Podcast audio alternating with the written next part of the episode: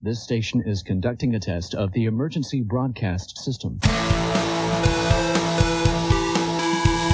This is only a test. The Center for Disease Control in Washington, D.C. has issued a viral outbreak warning, stating local officials have reported cases of high fever, nausea, death, and even cannibalism. Look, before we start this episode of the James McMahon Music Podcast, I need to tell you something. I need your help. I need you, when you finish with the episode, to go to the platform you've listened to this podcast on and give me a rating, a review, and to subscribe too. It helps me cheat the algorithm and get more ears on the podcast. And know this, I'm very grateful for it. Also, I have a Substack where I write about music and film and telly and all sorts of stuff. I love it if you sign up for dispatches. There are different price options, 5 quid a month, 50 quid a year, and for that, you get access to loads of exclusive writing and podcasts. It's the most helpful thing you can do to support the stuff I make. And again, I'd be so grateful. That's spoook.substack.com. That's spoook with three O's. Thank you. Thank you, thank you, thank you.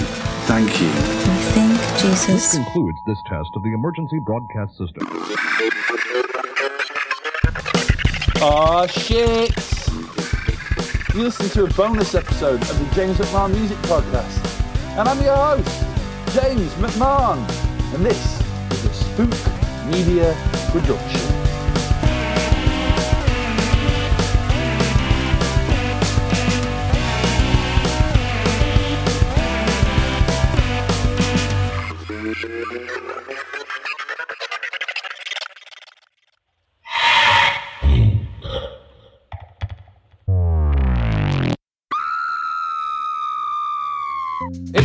October, it's spooky season. It is, as they say, the most wonderful time of the year.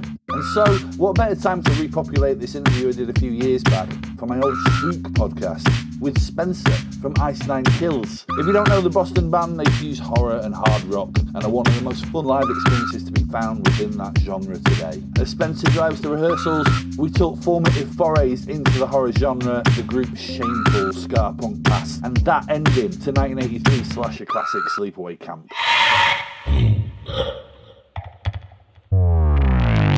I could just see what I presume was your flat, but I couldn't see you. Because I'd watched your live stream, I half expected someone with a giant machete to creep up behind you and Yeah, you just missed that. That was at before breakfast. well that's that's why you're wearing this kind of neck scarf, right? Just to hide the scars. You have to hide the blood. You have to. I can't afford to be arrested again this week. I wanted to talk to you for this podcast because I thought that an intersection between heavy music and the creepy was perfect for what this podcast is about. Tell me a bit about you at the beginning of it all. When did you come to horror? I got into the genre at a very young age, and I attribute it mainly, at least my entrance into the genre, to the fact that I would go to video stores as a young kid. Um, and some of the earliest memories I have of those situations would be when I would go to the grocery store with my mom. And to kill time, I would hang out in the video store that was actually within one of the markets. And, um, you know, I'd spend, you know, my mom would probably grocery shop for 45 minutes to an hour. And uh, for whatever reason, the aisle that I always found myself going back to was the one that said horror.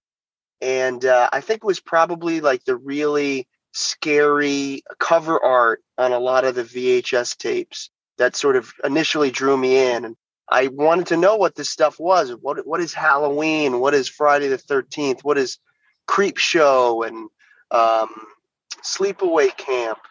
And so it, it's kind of cool that no one like showed me horror. No one like I didn't have like an older sibling who said you got to watch this or a friend um, at school. It was really just me just organically discovering it, and uh, it all began. What were you like as a kid? I'm trying to get a bit of context of what about those admittedly brilliant uh, 80s, 90s VHS sleeves, what appealed to you about them?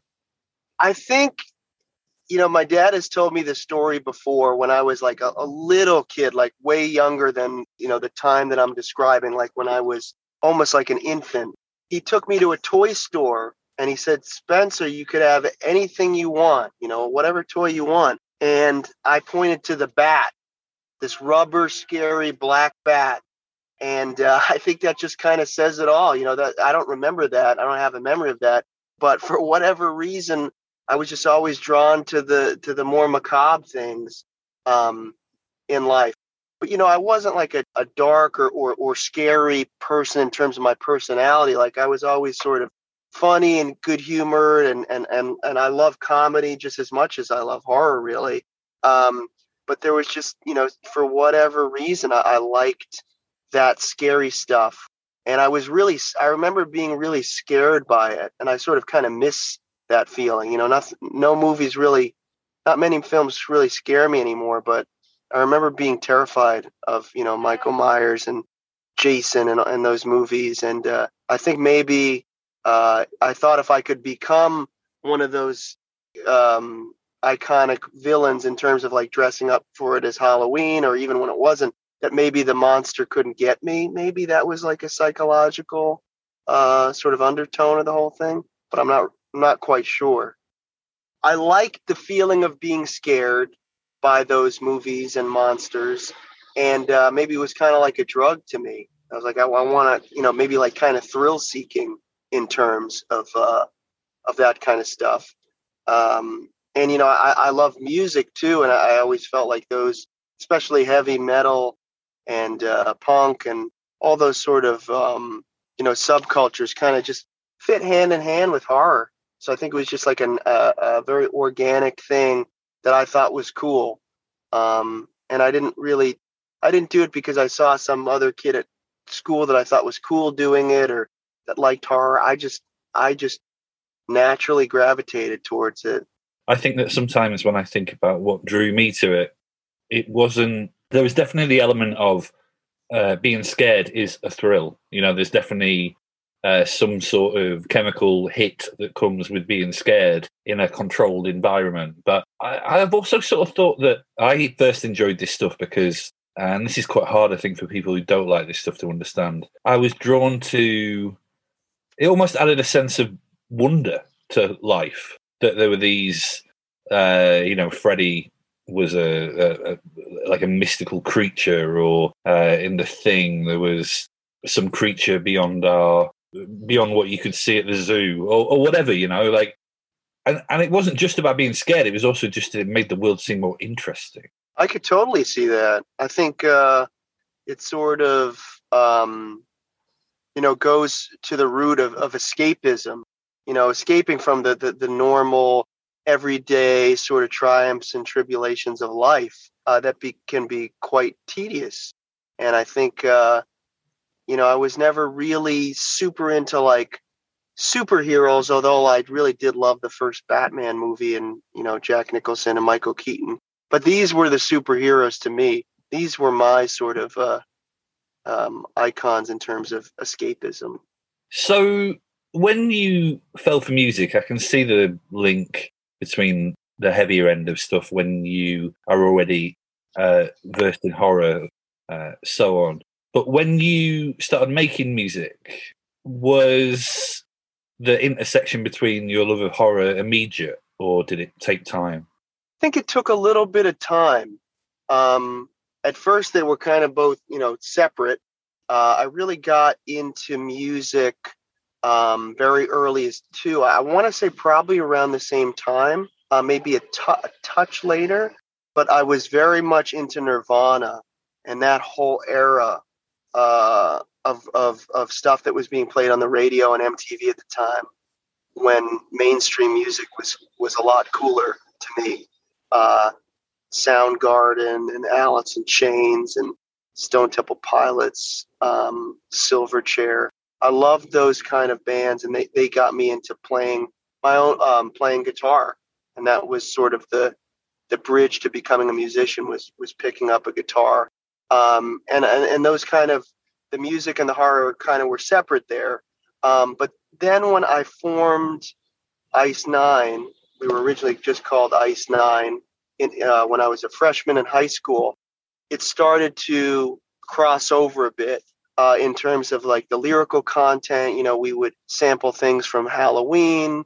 Uh, we would, uh, I, I, would always gravitate towards um, aesthetics that were like a little bit horror in terms of our t-shirt designs and album covers. Um, and and that time I started getting into heavier music or or or um, you know I always always loved punk, but I started st- sort of got into the other bands that those record labels were signing. You know, like Drive-Thru um, was or an Epitaph. Those were predominantly punk record labels, but they started signing like post-hardcore bands, screamo bands like Boys Night Out and Senses Fail and and, and those kind of bands uh, that had dark imagery in their lyrics. And I think that sort of was like the perfect medium to me. You know, it was like punk, um, but also a little bit edgier with some post-hardcore and the dark lyrics, and it just kind of fit perfectly into into what I loved about horror and music.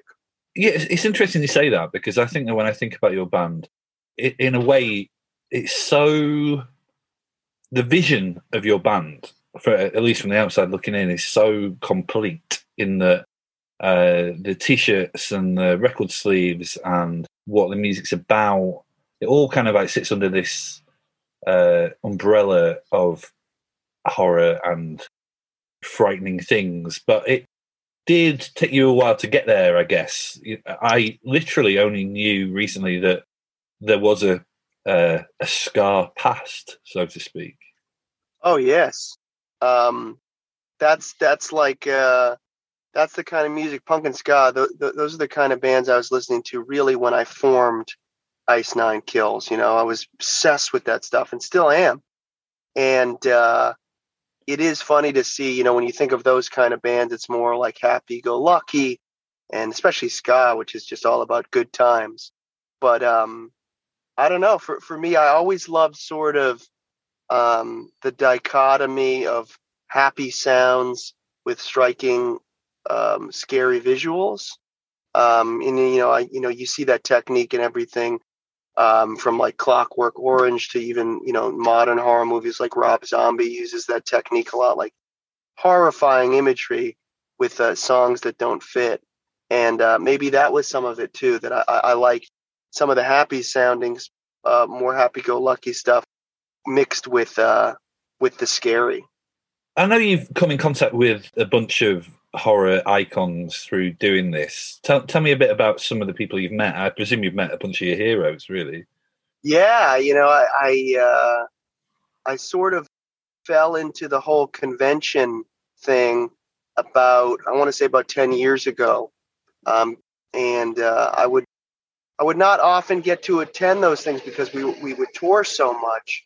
But you know, the first time I got to one, I was just like a kid in a candy store. You know, got to meet Kane Hodder, who played Jason, um, and Robert Englund, who of course played Freddy, and all uh, and some of the more lesser known people that that you know a lot of people in this world like, oh my God, there's Kanye or Kim Kardashian. It's like I don't give a shit about that. I'd rather meet the guy who played Jason in, in you know part four than some you know pop sensation or you know um, so that was really cool uh, yeah, you know, in the past few years, uh, got to become friends with people like Felissa Rose from Sleepaway Camp, Jason Lively, who was in Night of the Creeps, um, Ari Lehman, who played Jason in, in the first one.